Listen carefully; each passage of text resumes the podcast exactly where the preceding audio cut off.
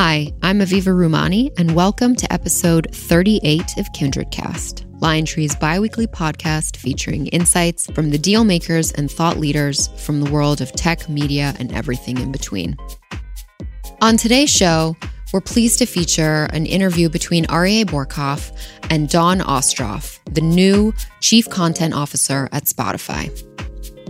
Prior to joining Spotify, Dawn was the former president of entertainment at the CW network and president of Condé Nast Entertainment.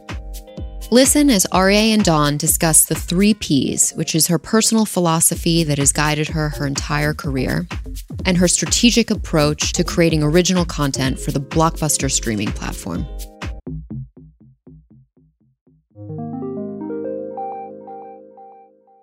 Dawn Ostroff is a renowned television and video executive in the media industry. She joined Spotify as Chief Content Officer this August. Prior to this, she served as president of Condé Nast Entertainment Group, a division she helped create to develop film and entertainment businesses based on Condé Nast brands, articles, and personalities across all media platforms, including television, feature films, and digital video. She previously ran the CW television network, and before that, UPN, which fostered hits such as Gossip Girl and Vampire Diaries under her watch. It's a pleasure today to sit with you, Dawn. Thank you so much for coming. I've known you for a long time, and you're a phenom, as we say in the media business, in the sense that you've always been on the crest of the wave of the next generation of hits and content, and always have also beyond just the content overseen very fast growing business lines. So uh, thanks for joining us today. It's great to be here. So tell me, before we get into business, I've read in your background something I didn't know after all of our conversations about life and the industry that you have a uh, three P's philosophy, which is patience, mm-hmm. persistence, and passion. Yeah. So tell me about that. You know, so many young people would always come up to me and say, either I'm not sure really what I want to do. How did you figure it out? Or they would say, I know what I want to do, but nothing's happening for me. Or they would say, How did you really choose your path and sort of really make your way down with so much competition? And so I came up with those three P's because it really addressed so many of the questions that I was getting. Because if you're really passionate about what you're doing, then it doesn't matter because you love what you do every day, which I think is so critical. We spend so much time at work. And in order to succeed, you really almost have, a, have to have a love for what you do. Mm-hmm. And then being persistent, you absolutely cannot sit back and say it's going to happen. You have to make things happen and give it your all. And sometimes you speak to people and they say, Well, I've done this, I've done that, and yet, you know, nothing's happened. But have you really given it everything that you can? And then finally, you have to be patient because I used to use this analogy with actors and directors and writers, but it really applies to everybody, which is if you really work on your craft and you really work on your skill set, you will be given an opportunity at some point along the way. And the question is going to be are you ready for it? When the door opens, will you be ready to take advantage and jump and be successful? And so that's how I came up with the three P's. And I think it applies across the board. Yeah, all three really speak to being an entrepreneur as well, or looking for opportunities where they don't seem readily apparent or in front of you. And I think persistence is one that I often think about because you have to make impossible things possible all the time.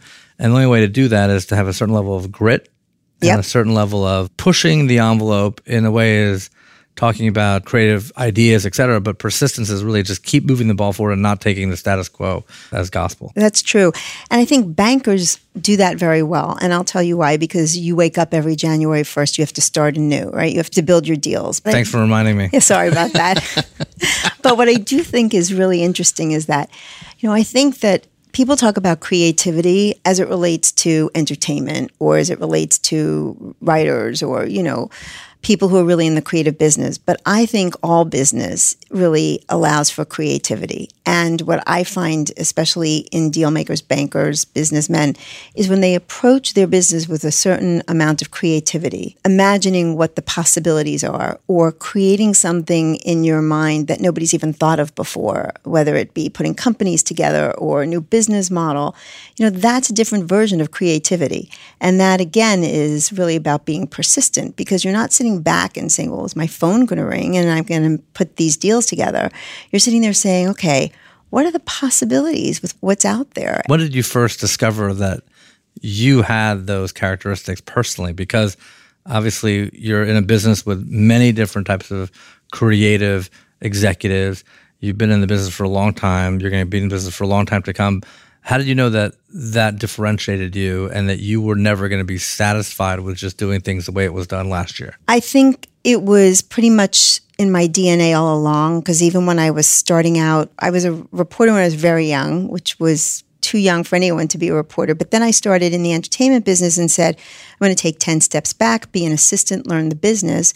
But even while I was doing that, I was optioning rights to different articles on the side, trying to hustle my wares and trying to sell projects while I was an assistant. So I always had ambition to be able to do other things, but I needed to learn the business to even get anywhere. But I think for me, it's always been about how do I stay invested and excited about what I'm doing? And I get bored if I'm doing the same thing over and over and over again, right? And there are a lot of people who've been doing the same thing and they love it. And that's what makes them happy. But for me, it was always like, what's the next thing? So even when I was working in television and I was working on network shows, and that was at the time when the networks were truly ruled the business, cable started to come up and the possibilities of what cable could be were so fascinating to me. The models hadn't really played out yet. You know, it was a dual revenue stream, but the advertising side was quite soft. The sub fees were, for the most part, not significant enough. And so it was early on when I went to Lifetime, but I knew that there would be such tremendous growth. And that's what excited me. And then, of course, cable really took off. The revenue streams really came in and it became a substantial model and business and really satisfied a need for the viewers. And then when I was at Lifetime and the opportunity to go and work at a smaller network and see how we can build the network into something being, you know, more substantial, which was UPN, and then ultimately doing a startup in the CW because we started that network from scratch. Again, it was how do you start a new network with 500 channels already out in the market, and how do you differentiate this network and make it find its audience? Like, how do you build an audience and find the white space?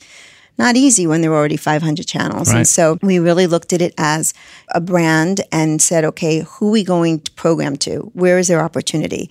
And I'll never forget this at the time. We said, okay, well, let's look at women 18 to 34, because at that moment there were maybe 15 channels that were programming towards women. Of those, there were only maybe eight that were targeting a younger audience. And of those, most of them were doing all reality content. None were doing scripted. So we found our little white space. We were kind of cursed with the name CW and the story of that is, you know, we were trying to come up with a more original name when Warner Brothers and CBS decided to start the CW, but the clock was ticking. Nobody came up with a name that was able to clear legally. And so finally everyone said, okay, let's just call it CW for CBS and Warner Brothers. And so everyone was like, okay, that makes sense. And then when we announced it, everyone thought it was the Country Western Network. So we had quite a challenge in trying to figure out how we're going to communicate that this is not a country Western channel, that it's really a channel targeting 18 to 34 year old women. And it reminds me of the Blues Brothers when they say, what kind of music do you like? They said, we like both kinds, country and Western. That's pretty we much. We like both media companies, yeah. CBS and Warner Brothers. Exactly. So what happened was, you know, we knew we needed to come up with content that would be loud and noisy, that would help us solidify what the network was going to be. Nobody could find the network, nobody knew what it was. I mean, it was truly a marketing disaster. And Gossip Girl was the first show we developed as our sort of flagship show to help articulate what the network was going to be and who we were going to target. And then the marketing campaign was sort of as loud and noisy as the actual show.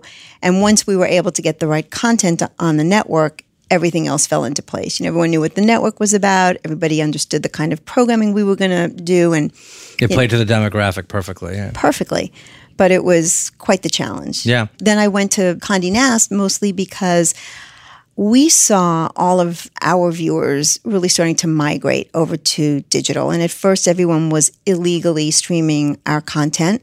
And Les Moonves said to me, Look, you better figure this out because if you can't figure out how to get the viewers in and how to monetize your content, how are we going to have a network? And so when I was at the CW, we created more or less the blueprint of streaming for long form content. And we built out all of the technology to stream our episodes online with full commercial loads. We went to the advertisers and to all the agencies and said, here's what we want to do. We want to experiment. We want to see if a viewer will watch a show from beginning to end with all the commercials. And if we can get them to do that, we want to know if you will pay us the same CPM online as you're paying on air. And we wound up getting enough partners to say, yes, let's try it. And it worked. Hmm. And so initially, this is very early on, I'll never forget, it was 94% of the viewers who started an episode made it all the way through, and 97% made it halfway through. So once we proved out that model, you know, you saw where everything was going to go. Streaming was going to be, in essence, where this entire generation and the generation after them were going to really get their content. And so when I was leaving the CW to move to New York with my husband, I knew I wanted to do something in the digital space that was going to explore how this generation was going to watch their content on digital platforms and what that content would look like. This is before everyone understood what we know today, which is it's Yes. all going direct, it's all OTT, it's all digital. So this is early on. everything that I've done was probably a little bit ahead of the curve, and everybody thought in many of these decisions that I made that I was crazy to do so because nobody understood that it was ultimately going to be the future if it worked. And if it didn't work, then I'd go back to what I was doing. But if it did work, to be on the forefront of it was really what was always interesting and exciting to me. At Condé Nast Entertainment, it was another example, total startup. We were funded by Advance, the parent company of Condé Nast. It was literally me and an assistant, and we said, okay, we've got to build a model, a business model. And ultimately, the video platform part of our business became the real revenue generator. I mean, the film and the TV certainly helped us build the Condé Nast Entertainment brand, help us take our IP to, and exploit it on other platforms, which made all the sense in the world. But really, the innovation came from the digital video network that we built, where we made 5,000 videos a year. We drove 12 billion views. We had broad distribution across every single platform and made the content differently for every single platform. And that was just at the beginning of when digital video and YouTube was really starting to take off. I want to spend some time on the Condé Nast experience, but I want to pick up on your entrepreneurial spirit and energy and talk about why the transition now to Spotify because you have been ahead of the curve in your career. And I think it's a lot to do with your three P's philosophy because it's always getting you to lean forward into thinking about what's next and having a certain element of restlessness probably about where you've been and where you want to go to. And the world keeps changing also. So tell us about the transition just now to Spotify as the chief content officer. And, and I personally have tremendous respect for what Daniel Ek has built so far at Spotify. Obviously, a huge streaming service, 200 million monthly users, 83 million paid subscribers. I'm an avid user myself and I love music. But tell us about the transition and what made you jump. For one thing, I have long admired Daniel from afar, you know, and what he's built. And working with somebody who's such an incredible innovator and truly a great leader. Because if you think about all of the challenges that he has had along the way and the way in which he's navigated them, it's been so impressive. The platform itself also was a big attraction for me. I've been a big fan of and a user of Spotify, and so the creative way that they approached bringing music to the consumer and the way in which they built out the platform to really be able to help individualize what you find and how you can really assemble your music choices were always of great interest. And I think the next thing that's going to happen with entertainment across the board is, of course, individualization, you know, being able to curate for yourself, being able to have access to a much wider birth of content across all mediums, and also being able to take a platform that has built such a following already and say, once you've got all of these users there, how many different ways can you become really important to them and how many different ways can you satisfy different times of their day. So all of those reasons felt very exciting to me and felt like it was going to allow me to be a part of the next wave of whatever this business is going to be. That makes sense from the perspective of we went to the consumer from the platform players and now we're going to go to the individualized curated services. But for you going from a media company to a platform that people think of as a music platform, how was the feedback? Would people think, how, what does a chief content officer do at Spotify beyond music? And you're known as a video person by training. But the truth is, what I've spent most of my career doing is really making content for audiences. And I think that that is pretty much standard across any kind of content that you're talking about, right? You're targeting audiences. So that's what I've done over and over again. And I've done it with certain audiences at Lifetime in television or UPN or CW or Condé Nast Entertainment. And again, Spotify gives me another opportunity to target audiences and bring great content to them. Music, audio content. Ultimately, we'll be looking at video in some way, but and we have video on the platform already. But even just starting with music and podcasts is really an exciting proposition because they've always put everything out on the platform and given the audience the maximum amount of choices what Nick and his team have done, who works for me on all of the playlists, is really indicative of what I think we're going to see as the business evolves in many, many ways. The curation of it all. The curation of it.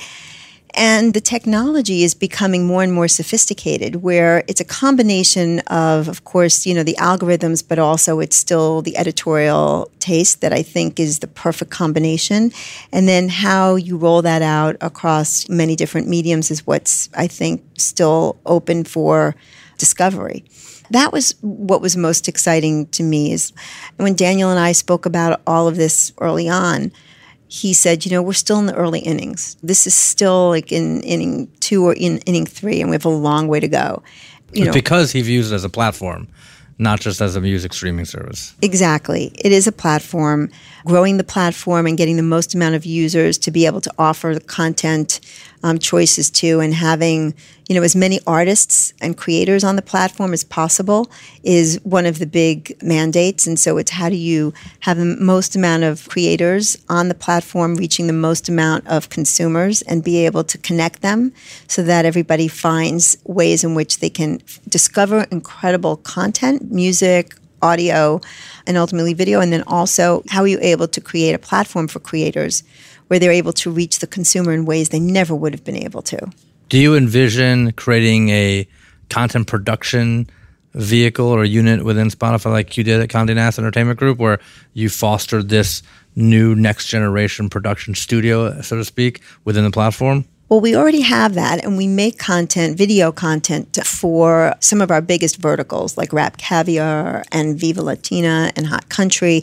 And so the video that our teams make already speak to those verticals and those brands. And we've seen those brands continue to grow and gain traction with even more and more fans that both listen to the music and then watch the videos. And I think you'll see more of that. And then in addition to that, we also know that our team also makes a lot of podcasts. Kindred Cast is actually our podcast is on the Spotify service. So we're grateful to Courtney, who I'm sure works for you and yes. works with you now, and and yourself and Daniel for hosting us. Right. Well, I'm sure it does very well for us. you know, and we make original podcasts. Like we did a big podcast, and you know, this is Courtney's team with Amy Schumer which you know not only did well for the platform and it's also been you know more broadly distributed but it also really helped us put a flag in the sand and saying that we're making original content. And this is a spotify podcast. Mm-hmm. and you know it allows us to explore different verticals comedy entertainment news and information culture. So you will produce original content and also invest in both. in content yeah well. we do multiple things. We have obviously big library of content that already exists in podcasts. We make original content that is Spotify produced or produced with other partners, but it's content we actually make. And then we have other types of content where we have exclusive deals for licensing. Yeah, and I know that as part of your role, you are responsible for all the content partnerships Yes. that Spotify has. And you mentioned Rap Caviar, which I think is a partnership with Live Nation in some ways and very successful so far and could obviously grow from here. I mean, are there any uh, dream partnerships that you think about? And I know it's early days that you could create with Spotify. It's early days. I think that we are going to obviously continue to explore Viva Latino and Hot Country, and assuming that those work, you know, we'll start to figure other verticals that really work for our audience, and then start to again branch out on all the different business opportunities that we can from those core verticals. The live business is so interesting because experiential has become such a big keyword in the business community. You know, it's where everybody who's a millennial or Gen Zer really wants to spend their money. They want to have experiences. And so, how we're able to shape and form that in an organic way, which I think the Rap Caviar Live Nation partnership is very much indicative of what we can do ultimately. Mm-hmm. And I think you have had some unique experiences knowing how to connect brands with audiences. And I think part of the hallmark of the Condé Nast platform was that you took the brands that they had in place, which are obviously very rich brands and well-known brands, and created some great content around them, and obviously created an audience digitally around them. How do you think of artists as brands now within the Spotify context? And what could you do with a brand like Kanye West or Ariana Grande? And not just in the audio sense, but in the video sense? Well, I think obviously the great thing about where we are today is that there's a direct connection between artists and their fans, right? And Spotify plays a big role in that. We're the home of super fans for so many of these artists. And I think that the ways in which they're going to connect with one another is something that we're going to really look at and explore. But ultimately, we don't want to necessarily be responsible for anybody else's brand because they do such a great job themselves. What we really want to do is be able to form a connection between the artist and their user. And then if the content that we either make with them or they make is distributed on the platform, making sure that we're able to get the content to their fans in a simple way and making content for any of these artists would probably be very much in line with what they already have as their brand proposition. So I don't know if we'll reinvent that, but I do think we'll create brands on the platform because you could look at Rap Caviar or Viva Latino as a brand in and of itself. I think some of the podcasts that we're going to create will be brands of themselves. You know, we do something called Spotify Singles, which is artists covering other artists' songs. And that's something that just recently hit a billion listens and on our platform. And so it really is a very popular sort of series that we have, but we can work on turning that into a brand. You know, so there are ways that you can take what's already on the platform and just repackage it and then figure out ways to kind of grow what's already there. And yeah, so I think this is important because I remember saying a long time ago, and they've made a lot of improvements since then. When you go to YouTube, you could sort of back in the old days be in the jungle. Like you had great content, but how to navigate that and how to find it and how to create some umbrella categories around it was difficult. And now obviously they've made massive improvements to that. It's very user friendly. But Spotify is the same thing. There's such great content on Spotify. How do you create what we grew up with as sort of like the programming guide? Right. You know, and, and what are we going to call these different programs and different categories? And we're not going to necessarily have just news and sports and business, but you can have these great names that stand for something that brings it all together for people. Exactly. And I think it's so important to have sort of umbrella brand names for things for people to be able to have context around the content. And then in success, you know that you can derive other revenue streams or other businesses that still are totally organic to what the core of that brand is. But how do you start to expand it both in terms of content for the user and then of course in terms of business how much you can reach them How do you monetize it as well? I like the individual curation concept that we can follow our own playlist, we can follow our own uh, artists, we can follow our own video curation that you're going to help foster. But the more individualized the experience becomes, is it possible that the more fragmented it also becomes and harder to monetize? Because obviously we grew up in a world of advertising based media where the bigger the audience, the better the monetization. And now you have large users of the platform, but each one is going to be following a very individualized piece of content. So I have several answers for that. First, I'll take you back to the days of cable when there were only five networks or four networks, and everyone said, like, what are we going to do with all these channels? Like, are you ever going to have people who are just going to watch something that's just about music or watch something that's just about comedy or watch something that's just for kids? You know, nobody could imagine that the world could be more fragmented and more singularly focused on certain verticals, right? But we know that that works. And so then you look at the digital space and you're taking it a step further where everything is getting a little bit more fragmented and a little more specific in who you're speaking to. Then couple that with the technology that allows the marketers, the advertising brands to really focus on who exactly they want to reach. And in the digital space, it is the biggest plus. You know, you can reach exactly who you are looking for.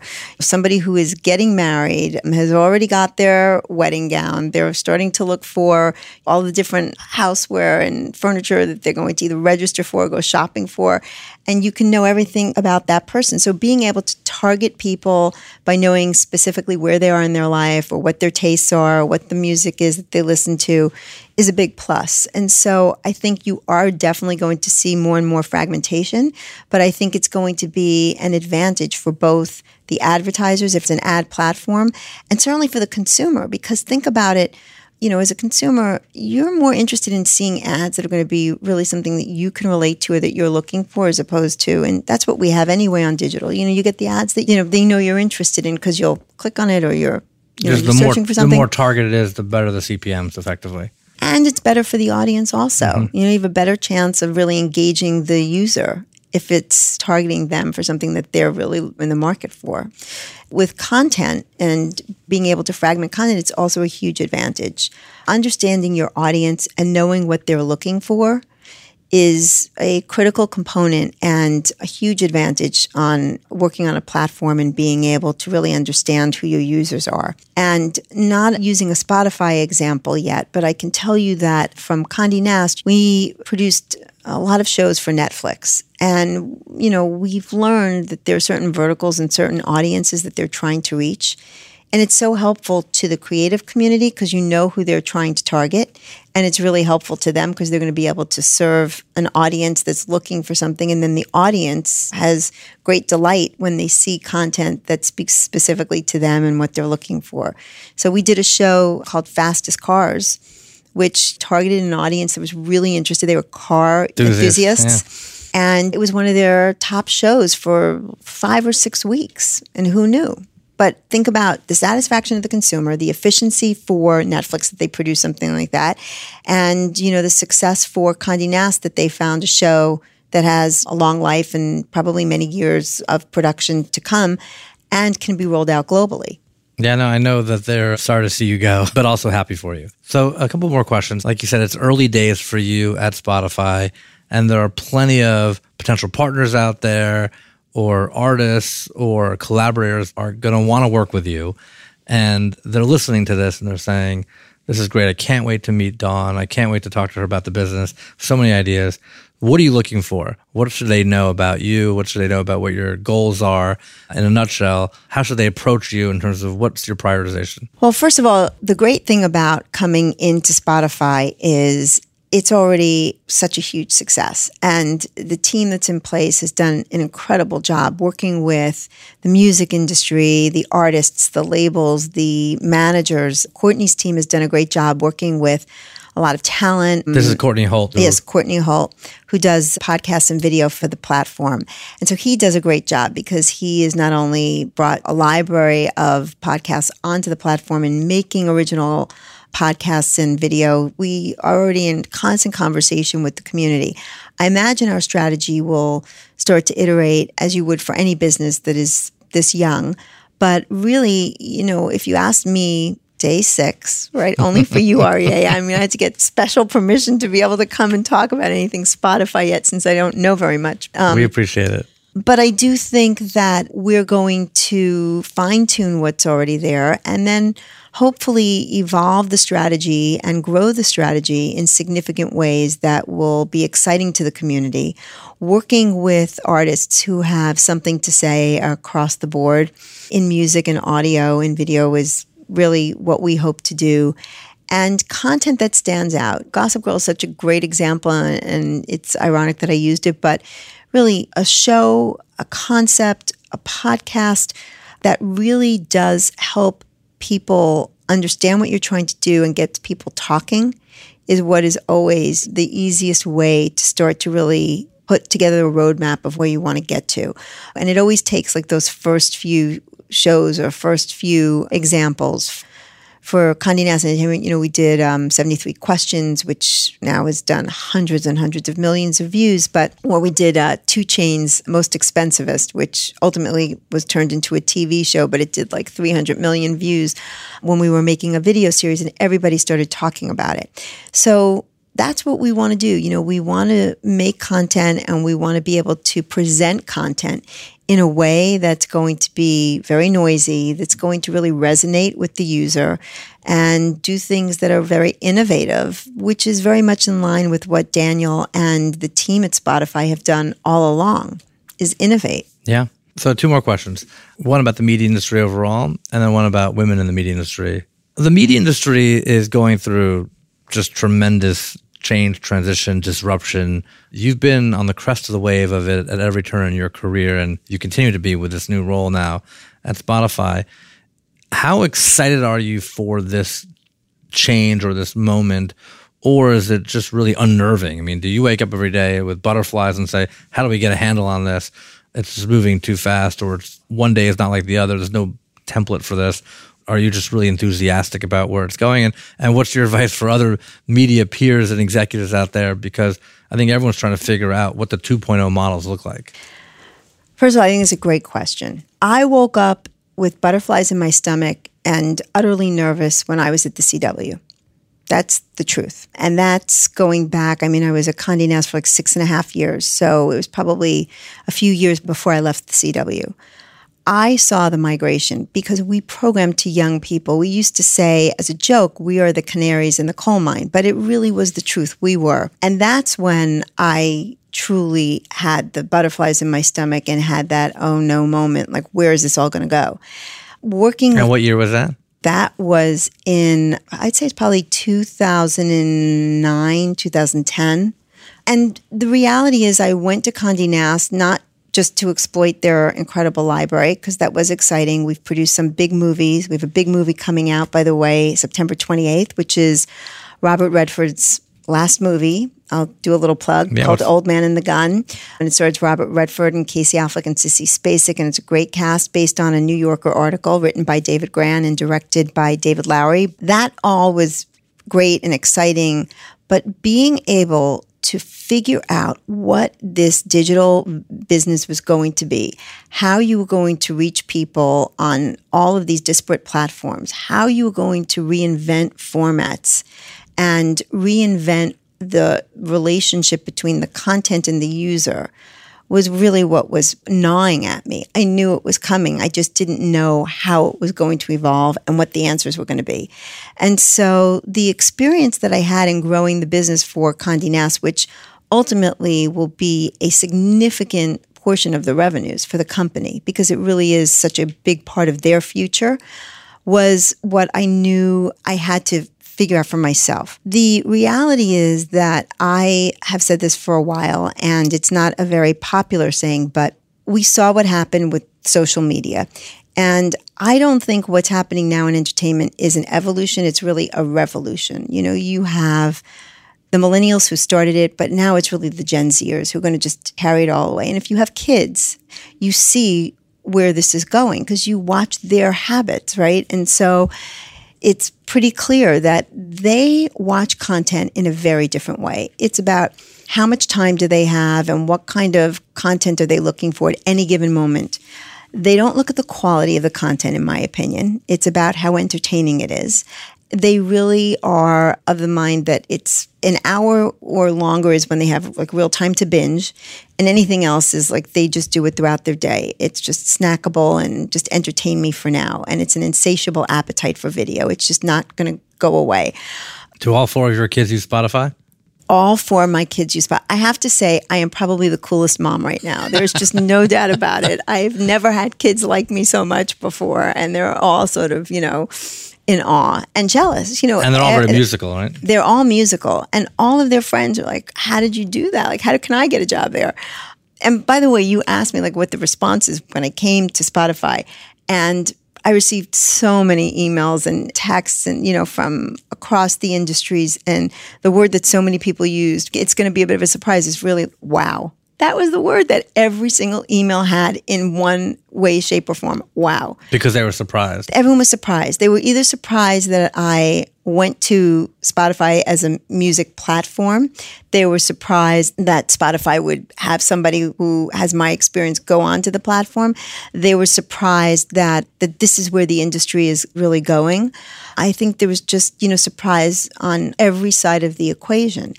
I understand the fear and the nervousness of what's happening in the industry across the board because it's the unknown and always the unknown is scary, especially in the entertainment community. We really are so insular in so many ways. And we spend, you know, not only our days working with each other, we socialize together, you know, we're very sheltered from a lot of what else is going on because of what's recently happened and the consumer has spoken and they're the ones who are basically dictating where all this is going. It's a very out of control feeling for the right reasons. But if you look at it from the other side of the desk which is it's exciting it's a new way for us to all iterate grow and migrate with them then you can look at it like it's the next adventure, the next chapter for what we've all been doing. Well, plus there's a certain inevitability to it, right? We're now through to the other side of we see where the business is supposed to be going. And so once that's embraced by all the executives, like it is by the consumers, then the business models are just getting magnetized or pulled in that direction. And there's no choice but to be innovating along, alongside of it. Yeah, there's no choice. Also, part of what is happening is that the musical chairs hasn't landed yet, right? There's so much that's disrupted right now within the entertainment business with Disney and Fox and sort of some of the other things that are happening that everybody's waiting for the music to stop and let everything settle. And then, then how do you build a business from there, which I think is going to be a big component to everybody feeling more settled and clearer about the direction. Talking about being insulated, I want to talk about the general topic of women in media because just from a top-down perspective, there are companies in the S&P 500 that are represented at the very top levels by very diverse interests. In fact, almost 50% of the S&P 500 CEOs are immigrants, which is great. And I think the market has embraced that and obviously worked itself out for the benefits of having different perspectives and different backgrounds excel at the top levels. But that same statistic for women is less than 5% of being public company CEOs. And as far as I know, virtually none in U.S. media companies. There are a few. I think I pointed that out to you. I think I'm sure you did. Mary Berner's the only one who's the CEO of Cumulus. Correct. Exactly. Yes. Exactly. Remember we had that I conversation? do. I do Yes. remember. I was wearing my rose-colored glasses. That's right. Different story. That's right. Altogether. Um, but I do think that's an issue for the media industry to tackle head on because there's obviously a lot of conversations going on within media about being progressive and being more equal and having you know women empowered. And you have had a great career that obviously, in your own words, has.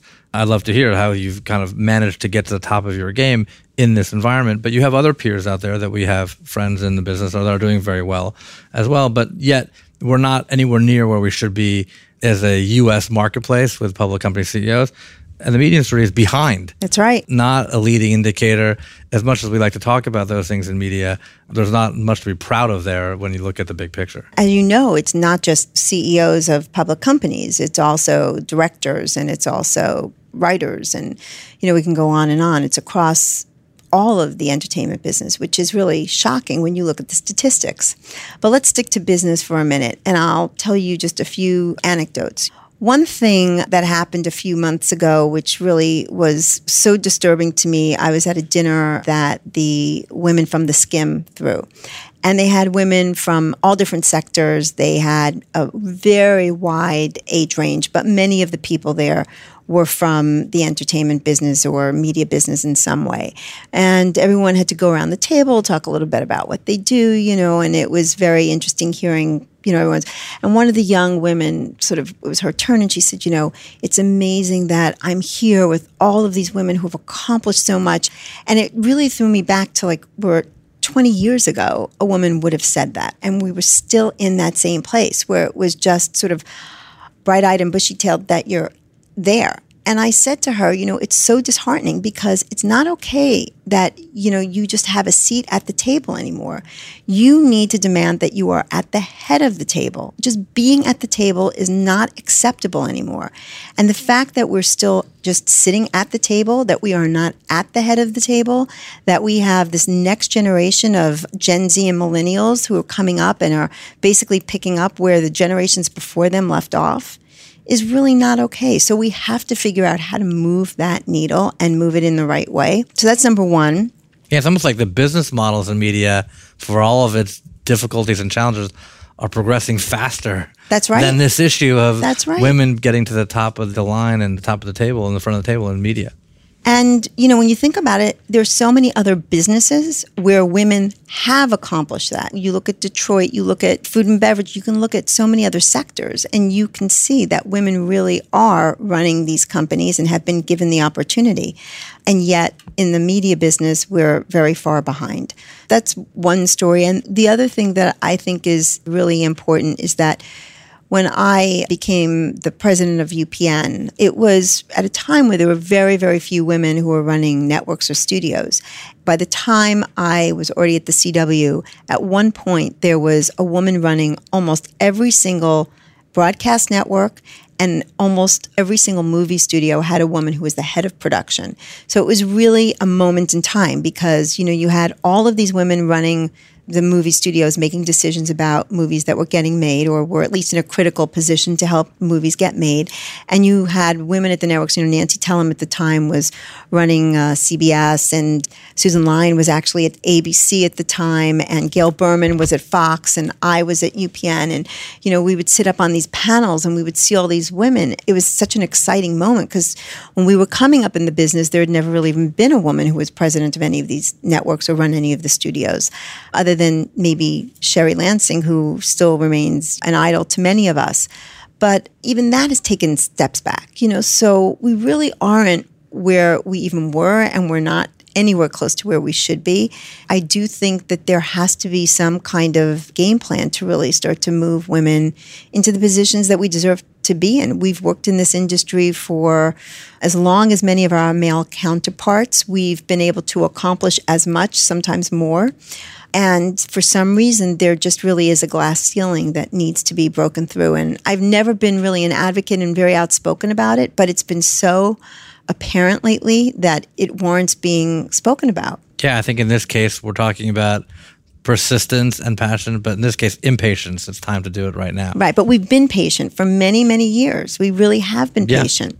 So let's do it. I know we have a lot of friends that are peers of yours as well, that are ascending in their careers, that are very capable, exceptional women executives in media. Let's all make a point of uh, getting together and making it happen. I hope so. And you're right. There's so many talented women, and you know they've accomplished so much. And it really is time to start to look at us and and them and say, you know, how can we really move the needle and start to look at women in a different light? I agree. I look at your career and I say you're really kind of drawing a thread between where things were and where things are going, and whether it's going from obviously a traditional network to building a new studio and uh, an entertainment platform at Condé Nast to now really looking at curation and individualized content and how you tackle that in a technology platform that obviously is becoming a media platform. You know, you're really kind of doing what you say you're going to do and acting, not just talking about it and not just philosophizing about, well, I wish I could take another career move here. What do you think? You're taking the steps, you're taking the leaps. So, you know, I'm, kudos to you. Well, I appreciate that. You know, it's so apparent because I think when you look at the way the users, the consumers spend their days, you know, they're less and less patient about what they want to watch or listen to or even read for that matter. And curation is one of the biggest innovations that we have in the industry. And the idea that you have to spend any time that's wasted with content you're not interested in is really what drives at least my thought in what the future is going to be. And a platform like Spotify that has the ability to curate and the ability to really help individualize the content that you're spending your time with is what I think the users love most about the platform, but it's also, I think, the future for where we'll all be. That's what our expectations will all be at some point. But don't waste any time, is the comment you're making about the users, but it's also a comment for people in the media industry for their careers right now. Don't waste time doing things that you don't want to be doing. And I think the same goes for finance, right? This is a time of incredible change and movement and being in motion. You have to be passionate about what you're doing have to be passionate about what you're doing and think about your own self. You know, you want to spend your time doing what you love. You want to be able to do things as efficiently as possible and make every moment feel as satisfying as possible. You want to spend time with people you enjoy. Family's more and more important and friends. Experiences are so important to people right now. Getting the content that they really care about and engage them and they want to spend time watching, using, listening to, reading, and then being able to even get messaging from advertisers that are really specific and really going to help your life, make your life simpler, better, easier. Exactly. Dawn, I really appreciate your coming, and I'm so excited for you personally as your friend. I'm so excited for you with admiration for your next step in your career. I'm excited for Daniel and the Spotify team to have you, and obviously excited to see what you're going to create and produce. And I really appreciate you coming on to KindredCast with us. Well, thanks for having me, Aryeh, and thanks for being so patient with me, not having sort of. I had enough, even like a month under my belt yet, but I did want to come on and speak to you. And thanks for always being so supportive. Of course, always. Okay. Thanks, Dawn. I hope you enjoyed our show today. If you want to check out any prior episodes, you can find us on Apple Podcasts, Spotify, or wherever you listen. Feel free to leave a review there as it helps people find the show. You can also follow us on Instagram, Twitter, and Facebook at KindredCast for behind the scenes photos and info. Keep listening and see you next time. Audiation.